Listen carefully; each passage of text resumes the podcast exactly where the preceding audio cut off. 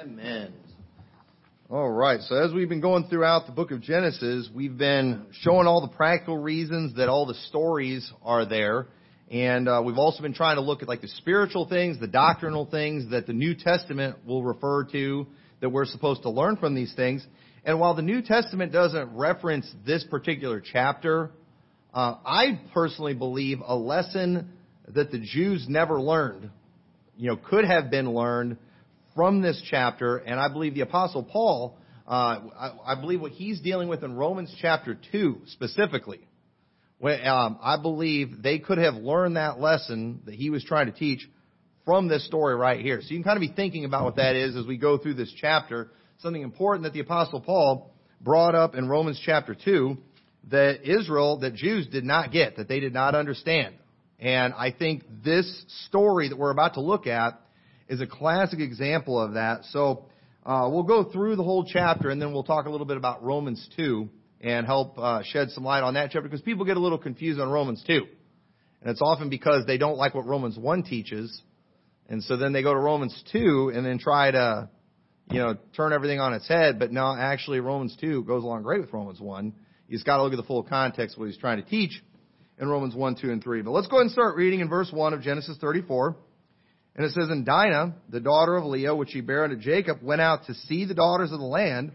And when Shechem, the son of Hamor, the Hivite, prince of the country, saw her, he took her and lay with her and defiled her." So this is a bad thing that happened right here. But I will say, though, there's no evidence that Shechem raped her. It looks like it was very consensual. It looks like it was something she agreed to. She went out to go see the daughters of the land. And she, like females do, okay, I hate to be, just lump all females together. I know not all females are like this. But let me ask you, who cares more about the culture, male or female? I mean, guys, do we really care that much about fitting in when it comes to how we dress and all that kind of stuff? Women are typically more sensitive to that. They are sensitive to the styles and things that are going on, where guys, we think nothing of it. Okay? I was at the Pilots Convention in Bourbonnais years ago. It was like a fine arts competition for Christian schools and homeschools. And I remember when we were there, every school group, the girls in the groups all were wearing these scarves around the next, every group. And I all of a sudden I'm looking and I'm just like, every school, the girls are wearing those scarves. That's weird. And then I looked at my wife and my daughter, and they were wearing them too. I had never even noticed them until literally I saw like every female in this place was wearing them. And I remember sitting there thinking, are we in some kind of cult? It's like the scarf cult or something like that. And apparently those things were just in style, all right? There's nothing wrong with scarves or anything like that. But they obviously were in style then. That's what Baptist females were doing. And, I never even noticed it until I was sitting in there and I'm seeing hundreds all wearing it at the same time. But apparently my wife and daughter had already noticed it and picked up on it. You know why? Because females pay attention to that stuff. Guys, we don't. And so, that's why they need that male leadership too, especially when it comes to keeping them from doing the bad stuff. Because, listen, there's a reason women are out in public, very overweight, wearing yoga pants, okay? It's because everybody's doing it. No husband told his wife to do that, okay? There's a reason that women were all getting Karen haircuts a few years back. It wasn't because their husbands told them to. It's because everybody was doing it and they picked up on it. It didn't matter how hideous it was. It was what society was doing, so women did it. It's just how they are. So Dinah, she's going to see the daughters of the land, and apparently the behavior that she participated in was the behavior of the women in that land, because Shechem, we're going to see, he wasn't really that bad of a guy, I don't believe. But at the same time, it's like, well, look at the way he just immediately just defiles Dinah. That's what they did in that land. That was that culture. They were a bad culture. And she obviously had no conviction of her own. And so when she gets around these people, she does what those people do. And that was wrong, and that was wicked. So there's no evidence in the story. In fact, it's to the contrary, that it was not, of it being rape. And so every bit of evidence points to the fact Dinah was a willing participant in this wickedness. And so pretty much everything we're going to see from here on out with Jacob's children shows that there is like no godliness in these people at all except for Joseph. Joseph is about it. I mean, the things that we see them doing, remember, this is really the first generation of Israel, okay, where they're at more than just a couple. You know, where we've got 12 brethren here, and they were not good guys. They were really bad guys. More proof that salvation is not by the works of the law. And I don't know that all of them were saved. I personally think they probably were, with the exception of Dan, but that's my opinion. We can talk about that in a later chapter, but that's only opinion. I don't know that. But we do know Joseph was good. And so while Joseph is always looked at in a positive light, and rightfully so, one thing that's rarely brought up about Joseph is about how godly he was, considering how ungodly all of his brothers and sisters were. I mean, it's a pretty amazing thing about Joseph. So I think whenever we're talking about Joseph and his godliness in the next chapters, you know, consider the fact that, you know, look at what he came out of. And don't we often bring that up when you see somebody who came out of a really rough family and they end up living for the Lord? It causes us to look at that person with a great deal of respect. Where somebody who came from a good family, it's like, well, you know, yeah, they should be that way. And that's right, isn't it? Okay? And that goes along with what we're talking about in this message. So Joseph was impressive because of the family he came out of. They weren't very good. So I believe, personally, that Shechem, in many ways, was a decent person, but he was from a wicked culture. And something that we need to do, we need to take into consideration the culture that people are from before we judge them too harshly. I don't know if y'all realize it, but when we look in our Bible, it makes sin look pretty bad, doesn't it? It makes sin look really bad. And you know, you can speak as rough against sin as you want, and you're probably going to be right about just how bad it is, okay? But at the same time, though, when it comes to us judging individuals, we should take into consideration what the people are from before we judge them too harshly. Because, you know, every fornicator, for example, you know, that is a wicked person. Fornication is a wicked thing, but does that mean that every fornicator is just some dangerous person? Because the truth is, many have never been told the truth. Many people have never been told. Nobody's ever told them that you shouldn't sleep together till you get married. That's foreign to them. Now, there was a time when our culture was much more Christian, and people, they knew. Okay? But now, I believe there's people that literally just don't know. Okay? I believe there's people like that, and they do, man. They look at us like we're crazy when we talk about going to the marriage altar pure. I know when I was a teenager, my coworkers acted like I was crazy, you know, when they'd find that out, because that was just foreign to them. And the thing is, their life was foreign to me. You know, I've talked about that, but, you know, but I'm thankful for that. But, you know, at the same time, I'm not really anything to be impressed with because I was raised right. But, you know, somebody who came out of that culture, I remember one of the guys I worked with when I started working at the distribution center in Spring Valley. I remember we got talking, and him and his wife, they never were together until they got married, and neither of them were Christians.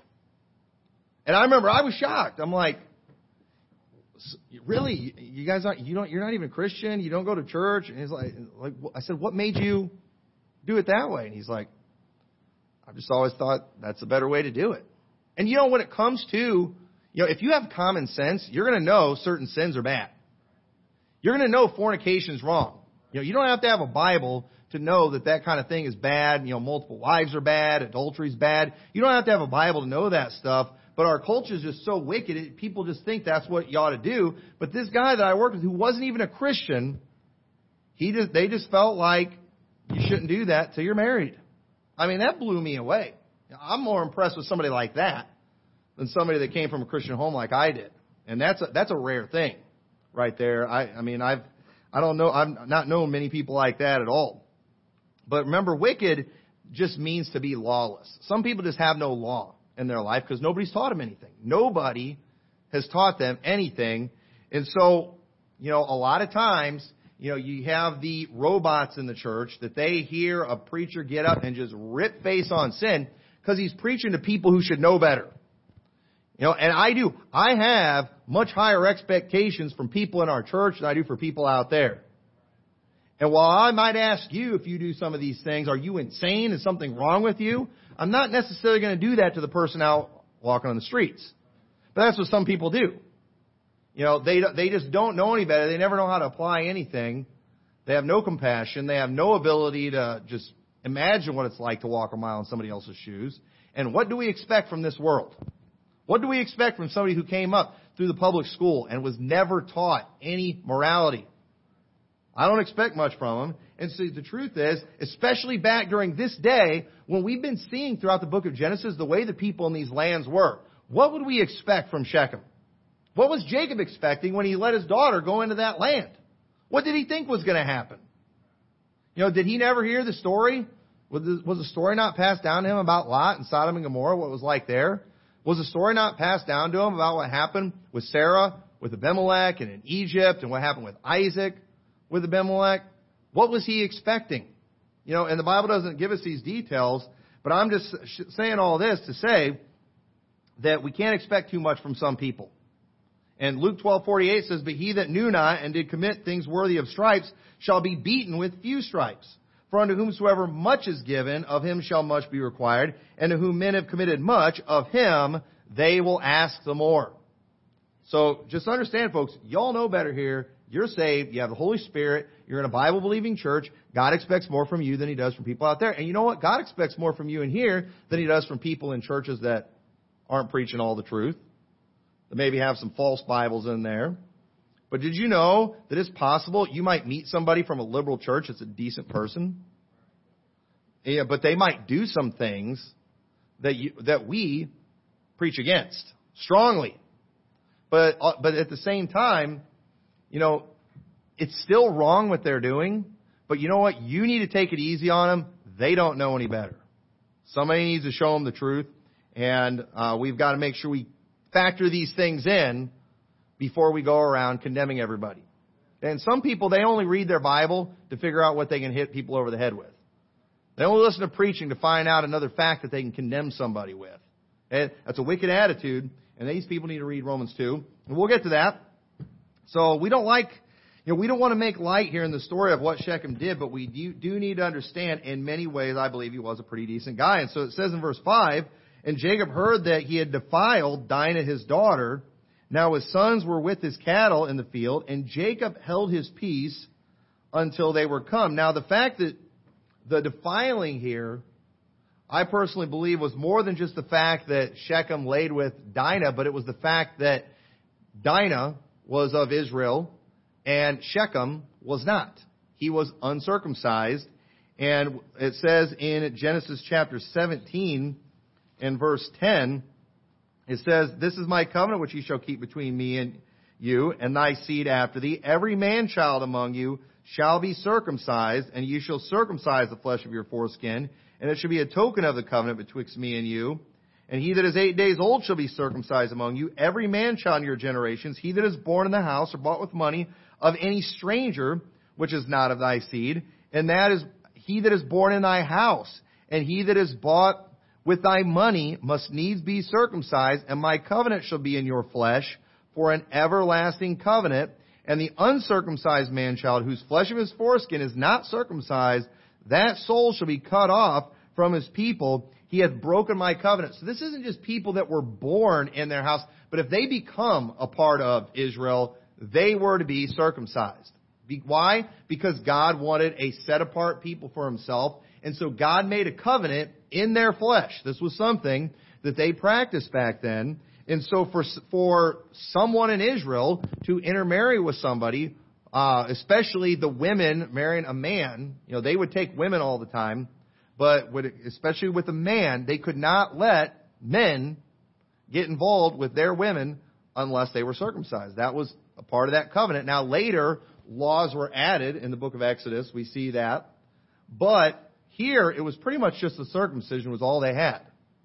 So the defiling that took place here is the fact that one of their women, you know, slept with a man who was uncircumcised. That was the problem that they had. I don't even think it was so much the fornication, because we're going to see these people didn't care that much about fornication later in the book too.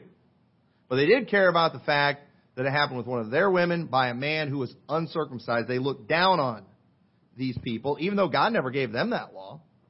but yet they expected it. And so in verse 6, and Hamor the father of Shechem went out unto Jacob to commune with him. And the sons of Jacob came out of the field when they heard it.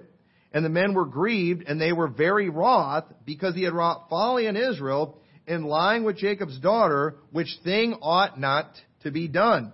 And so it mentioned, and I think it was in verse 5, how Jacob had held his peace until his sons came. And so we don't see anywhere in this passage what Jacob's judgment was when he found out about this. We don't see him offering up any solution or anything. Jacob's sons end up deciding what ought to be done. Jacob's sons decide, and they were pretty wicked. And so it says in verse 8, and Hamor communed with them, saying, the soul of my son Shechem longeth for your daughter. I pray you give her him to wife. And make ye marriages with us, and give your daughters unto us, and take our daughters unto you. And ye shall dwell with us, and the land shall be before you. Dwell and trade ye therein, and get you possessions therein. And Shechem said unto her father and unto her brethren, let me find grace in your eyes, and what ye shall say unto me, well, I will give. Ask me never so much dowry and gift, and I will give according as ye shall say unto me, but give me the damsel to wife. And the sons of Jacob answered Shechem and Hamor his father deceitfully, and said, because he had defiled Dinah their sister. So Shechem here, he's willing to do whatever he's got to do to get Dinah. He wants her that much. Now, I personally think that if he would have known ahead of time, hey, no sleeping together, no marriage, I think he probably would have honored that. He wanted her that bad. I mean, he's willing to pay all this dowry and everything. He wanted her. They're trying to make an agreement with Israel. Hey, let's just be one people. You marry our daughters, we'll marry your daughters. Let's be one people. You know, they're speaking peacefully here. I think their intentions were to the best that they were capable of. You know, this was just a rough group that didn't have what Jacob and his sons have. They didn't know God. And so we see, though, when Jacob's sons gives them an answer, they answered deceitfully. But they justified it because he had defiled their sister. They thought, well, we can do them wrong because they did us wrong. That's wrong, folks. When people do you wrong, you don't get to do wrong back. Okay? It's amazing how many people will excuse bad behavior because, well, you had bad behavior first. So therefore, it's okay. Wrong. That's not how that works. But anyway, you know, here's a question we got to ask. Where do we think they picked up this deceitfulness? I mean, haven't we been watching Jacob deceive and deceive and deceive? And then, you know, we get to see all of Jacob's life, him being deceived by his sons. I believe one of God's best ways of punishing us is by making us reap everything we sowed with our children. So watch it, okay? Hey, even if you're not married and don't have kids yet, watch it, okay? Some of you are going to one of these days have to be faced with what you did in your son. I'm looking at Jason right now. Just the stuff that he does and comes up with is like, I never taught him that. But he just naturally does it. I don't get it. It's weird. I'm just glad I never did anything too bad because I'd be scared to death with him. But at the same time, that's just the way it works. So keep those things in mind. If you're a kid, if you're a teenager, anything you're going to do you want to deal with it in your kids? And kids, you know, they think, oh, I just won't ever tell my kids about it. You don't have to. It's going to be in their genetic code, in their DNA, because you did it. I don't know how that works, but it works. So just don't do bad stuff like that. You probably won't have to deal with it with your kids. And so, verse 14, and they said unto them, we cannot do this thing to give our sister to one that is uncircumcised. That's true. Okay, they weren't supposed to do that, for that were a reproach unto us. Okay, so for them and for their culture and for what God had given them, they're telling the truth here.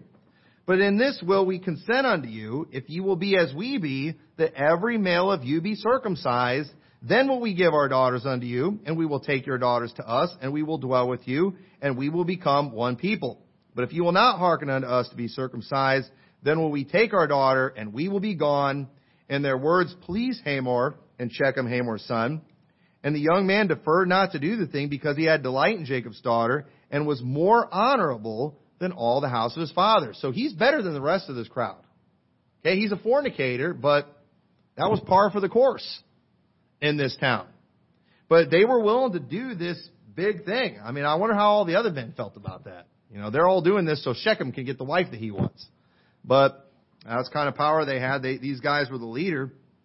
And so while he was a bad guy, you know, he was really good, I believe, considering where he came from. And so in verse 20, and Hamor and Shechem, his son, came into the gate of their city and communed with the men of the city, saying, these men are peaceable with us.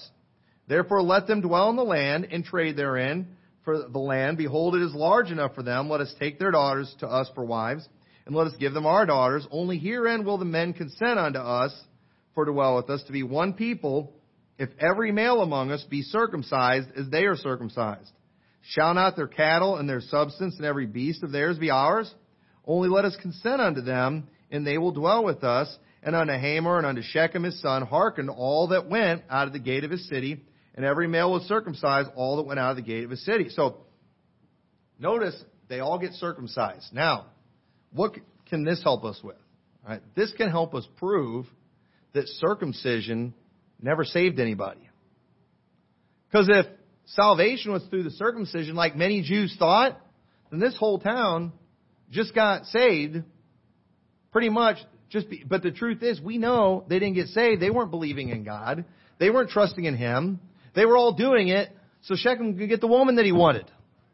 Nobody would ever think that these people all got saved because of what they did here in their flesh. But now, had they done it because they wanted to worship God like Israel, you know, they saw, if they'd have seen the blessing that God had on them, and then they would have trusted in their God and then followed that, you know, command, they'd have believed God, then, and, you know, I believe they would have become the people of God, you know, through the circumcision. But their salvation wouldn't have been through the circumcision, it would have been through the belief.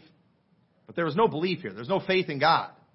There's just a physical act, and nobody got saved from that, and nobody would ever even think that they did. So, but we can also, you know, I think safely assume that a big motivator for them making this deal here is that because Jacob was very prosperous, they were growing as a people, they were growing in wealth, they probably knew about the blessing of God that was on him, because we've seen that was the case all the other places where Abraham and Isaac went. We've been seeing how people were scared of them. Why? Because God's blessing was all over them. Everything that they touched turned to gold. God protected them. God was good to them. I think that's probably one of the reasons, too, the men of that land probably weren't like, you know what, let's just take Dinah. They were probably afraid to, because they understood these guys had God on their side. So the thing is, in their carnal minds, they're thinking these people are rich, they're protected, their God's more powerful than our God. Let's make this deal. This will be a great deal financially for us. That's kind of what they're thinking in their mind. And I think Jacob and his sons probably knew that was tempting. Okay? Because it'd be like marrying into the Trump family. Okay? You know, listen, anybody that would let their daughter marry into the Trump family is doing it for one reason. The money. Okay? Everybody would know that. Everybody would agree. You know, I think everybody would agree with that. That, you know, that family doesn't have like the best reputation for, you know, strong marriages. So it's like, you know, why would you let your daughter marry into that? Money. All right. Money, power. You know, and so I think that's the motivation here for these people. So verse 25 says, and it came to pass on the third day, when they were sore, that two of the sons of Jacob, Simeon and Levi, Dinah's brethren, took each man a sword and came upon the city boldly and slew all the males. And now, the question I have here is, you know, the Bible doesn't answer these questions really, but did the older brothers know what they were going to do, or was this just their idea? Because they did all answer them deceitfully, you know, or what, you know, and was it just the two of them? Did two men kill all the men in this city, or was it Simeon and Levi and their servants? You know, just like Abraham defeated the four kings we saw earlier, but it wasn't just Abraham. He had his men too. You know, I don't know. These are just kind of questions I have, because that's pretty cool if two guys went and took out all the men in that city. You know, maybe that's why the other brothers weren't there. Ah, we can take these guys. You know, I don't know. These are the things I think about when I read these stories. But, you know, I wonder, why didn't the other brothers participate? Because what's interesting is, and what we're going to see later, the birthright or the blessing of the firstborn, it actually kind of went to Judah. Because Reuben, in the next chapter, we're going to see he lays with Bilhah, his father's concubine, And then Simeon and Levi, we're going to see later, it's mentioned that they're not going to get that blessing because of this very act here, that they did this cruel act of going and killing all the men in the city. And so Judah was number 4. So Judah is the one whom the brethren would praise. And so he kind of got it. He's the one where the Messiah ended up coming through, his line. And it was, and so it didn't go to Simeon or Levi because of this event right here. And it didn't go to Reuben because of an event we're going to see in the next chapter. We'll talk about that next week. So, I don't know, maybe these guys knew they were going to bring a curse on themselves. And so just 2 of them did it instead of bringing a curse on all of them. I don't know. These are things I wonder about and scratch my head about and speculate on, but I really don't know. But either way, it was bad what they did, and they got in trouble for it. And so verse 26, and they slew Hamor and Shechem his son with the edge of the sword and took Dinah out of Shechem's house and went out. The sons of Jacob came upon the slain and spoiled the city because they had defiled their sister, and they took their sheep and their oxen and their asses and that which was in the city and that which was in the field and all their wealth and all their little ones and their wives took they captive and spoiled even all that was in the house. So notice Israel now has just become greater in wealth, in numbers, and in power. But was this a good way? Was this through the blessing of God here? No, this was through a cruel act, a cruel, deceptive act. They go, and yes, it was wrong when their sister was defiled, but they went and they now have taken everything. They've killed all the men. They've taken the women. They've taken the children. They've taken all the animals. And so now Israel has just become greater, numerically speaking, in power, but it was bad what they did. It was not in the right way. And so in verse 30, Jacob said to Simeon and Levi, "You have troubled me to make me stink among the inhabitants of the land, among the Canaanites and the Perizzites. And I being few in number, they shall gather themselves together against me and slay me, and I shall be destroyed, I and my house." So now they're in greater, they have all these possessions now, but they're in greater danger because now everybody's going to hate them. Now people aren't going to deal with them like Hamor and Shechem did, where they're being kind and trying to make a deal, because nobody's going to trust them now. Okay, it always is bad to be dishonest and cruel and all these things. It's never going to help you. You don't get ahead by doing these things. Righteousness is the greatest safeguard that you can have in your life. The Bible says we're to put on the breastplate of righteousness. What does a breastplate do? It covers our vital areas, that where everybody's going to be aiming to try to get us. And if we're doing things right, if we're doing things righteous, then we're safe. We've got that protection with that breastplate of righteousness. And so while they have been protected before by God, Jacob's probably wondering, now, are we going to be protected? Because what they had done was not righteous. It was not good. And folks, you better just mark it down. You better work on righteousness in your life.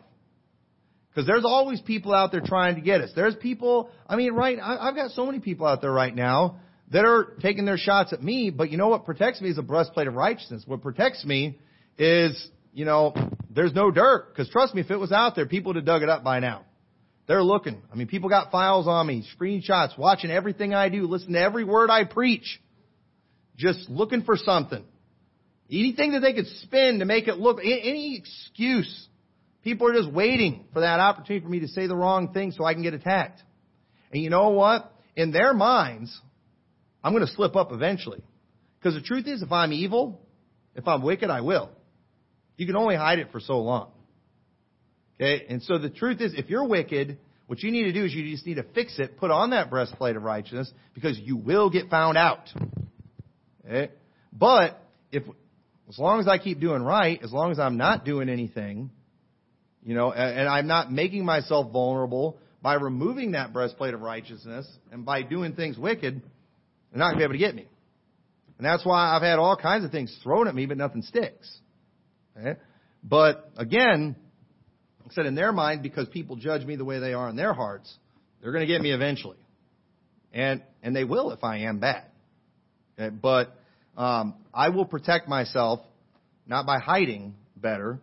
I protect myself by just doing right. And if you all do right, and then across the board, whether it be in your business, whether it be, how you operate with your neighbors, and whatever you do, if you just do the right thing, you'll be protected.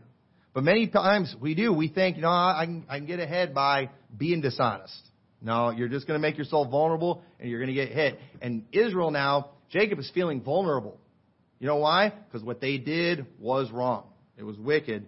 And so we need to remember that. It's a good lesson we can learn there. But so it says in verse 31, this is their answer when Jacob is getting on him for being cruel. And they said, should he deal with our sister as with a harlot? Okay? Now, I believe this statement shows that Dinah was complicit in this, because harlots are willing, aren't they?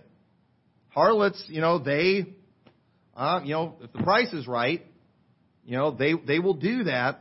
And so they didn't, this wasn't a rape or anything like that. Dinah went along with this. And so this statement that they made, though, was very self-righteous, and it was very hypocritical. Because we're going to see in the very next chapter, Bilhah lays with his father's concubine. So obviously he doesn't care that much about that stuff. Judah, later on we're going to see, he laid with his daughter-in-law that he thought was a harlot. We're going to see that story later. So do we really think these people care that much about the sin of fornication? I don't think so. Here's why they were offended. Because while it was okay for them to do it to other women as harlots, they felt it was wrong for someone else to do it to one of them. It was okay for them to treat other women as harlots, but nobody else can treat our women as harlots. Now, that's a pretty arrogant attitude, isn't it? Now think about it. This is pretty much, again, the first generation. Yes, we had Abraham, but it was really just Abraham and his wife. And then you have Isaac. He had one son. Well, Ishmael didn't count. You've got Isaac. Same thing with him. He just has Jacob and Esau. This is the first generation where they're really multiplying now. And already they have this superior attitude, like we're just of noble blood, we're all these wonderful things, not even realizing that, our grandfather believed God and it was accounted to him for righteousness. They didn't get that. It would have been nice if they'd have had the book of Romans. Paul understood all that from reading Genesis, but they didn't understand these things from hearing these things from their father. These things would have been passed down to them. But they've already got a superior attitude. And this attitude with Israel, we see it throughout their history, and we see it even to this day. The same superior attitude. We can treat all the goyim like garbage, but they better not mess with us. We can go and we can treat the Palestinians like garbage. We can run them off their land. We can be cruel to them. We can be mean to them. But if you just say, I don't think Israel's any better than anybody else, we're anti-Semitic, aren't we? Isn't it amazing what they can say about other people, but we can't say anything about them? Okay? That's the way it has always been. It's the way it still is. One thing we've been learning about the Jews throughout the book of Genesis, they've never changed. Now look what it says in Romans chapter 2. I want to show you something. I titled this sermon, Inexcusable Israel. Inexcusable Israel, because in Romans 1, we see them talking about these reprobates, just how wicked they are, just all these terrible, terrible things they did. And you know what? It was true. I think he's referring specifically to the Greeks and the Romans and people like that, that Greek culture. The Gentile culture, it was very wicked, and on paper, it was, in many ways, more wicked than the Jews were, wasn't it? There's no doubt about that. Okay? But, at the same time, we can see in the Scriptures, and it was the same thing in their day, the Jews were pretty bad too. And I believe that's what he's trying to show them here in chapter 2. And so it says in chapter 2, verse 1, okay, the trendies like to just get to this verse here and then act like, we're all bad for looking down on the Romans 1 people. Hey, listen, the Romans 1 people are bad. Shechem was bad. Okay? All these people in these lands we're reading about in Genesis were bad. Okay, but at the same time, Israel was bad too. Just because they weren't as bad as the men of Sodom, but they were still pretty bad. And it says in verse 1, therefore thou art inexcusable, O man, whosoever thou art that judgest. For wherein thou judgest another, thou condemnest thyself. For thou that judgest doeth the same things. Kind of like we see in Genesis chapter 34. When they don't like the way Shechem and those people are, But that, and they go and kill all these men. They kill a whole city for what they did to their sister, yet they can do that kind of thing to other women and nothing should happen to them. Isn't that interesting? And in this day, the Jews all thought all those Gentiles should go to hell for their wickedness, but we're all going to heaven because we're Abraham's seed. God's saying, oh, really? You know, you're inexcusable to think that way because here you are judging another and you do the same thing. Yeah, I don't care how religious you are. We've all done sin. We've all sinned. That's what Romans 3 is all about. For all have sinned and come short of the glory of God. That's the lesson here we're seeing in Romans chapter 1, 2, and 3. It says in verse 2, but we are sure that the judgment of God is according to truth against them which commit such things. The judgment of God's coming on those who sin. Okay? Those queers, those adulterers, those fornicators, the judgment of God is coming for them. But here's the scary part. It's coming for all of them, whether they're Jew or Gentile. It says, and thinkest thou this, O man, that judgest them that do such things, and doest the same, that thou shalt escape the judgment of God? Let me ask you this. Now, nobody raised their hand, but I imagine if we started just testifying right now, there's probably some confessions that some of y'all have done, some of the sins that we see in Romans chapter 1. So, and we all believe they're going to hell, and you know what? They deserve to go to hell. They do. But what makes us think we don't? You ever thought about that? Yeah, the queers deserve to go to hell. But what makes us think we don't? Okay. Well, I never did that one. Well, you've done other sins. Okay. There's other things on the list. All right, we've all gotten nailed somewhere on the list. For all have sinned and come short of the glory of God. Yeah, you're not a queer, but you don't measure up to Jesus. You still come short. So it says, or despiseth thou the riches of his goodness and forbearance and long suffering, not knowing that the goodness of God leadeth thee to repentance, but after thy hardness and impenitent heart, treasurest up unto thyself wrath against the day of wrath and revelation of the righteous judgment of God. We don't, listen, Simeon and Levi, they weren't even repenting after they did this thing. Self-righteous. They dealt with our sister as a harlot. We were justified in what we were doing. Yet, they didn't talk about killing themselves when they were doing the same thing later on. You know what? They're hypocrites. But it says, who will render to every man according to his deeds, to them who by patient continuance in well-doing seek for glory and honor, immortality, eternal life, but unto them that are contentious and do not obey the truth, but obey unrighteousness, indignation, and wrath. Tribulation and anguish upon every soul of man that doeth evil, of the Jew first, and also of the Gentile, but glory, honor, and peace to every man that worketh good, to the Jew first, and also the Gentile, for there is no respect of persons with God. So, isn't it interesting how Israel judged others differently than they judged themselves? Isn't that what the Apostle Paul's talking about here in Romans chapter 2? That's exactly what he's talking about here. And it says in verse 12, for as many as have sinned without the law, okay, that's people like Shechem, they shall also perish without law. But as many as have sinned in the law, that's the Jews, they shall be judged by the law. That's where they all get in trouble. Because all have sinned. For not the hearers of the law are just before God, but the doers of the law shall be justified.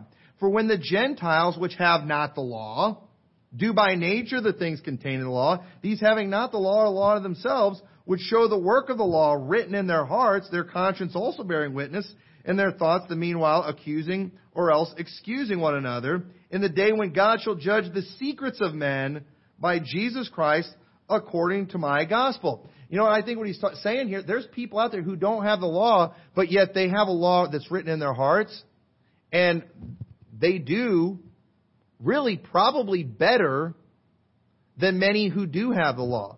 Shechem, for example, while he was bad, while he definitely comes short of God's glory, I think he probably had a better heart than guys like Simeon and Levi did.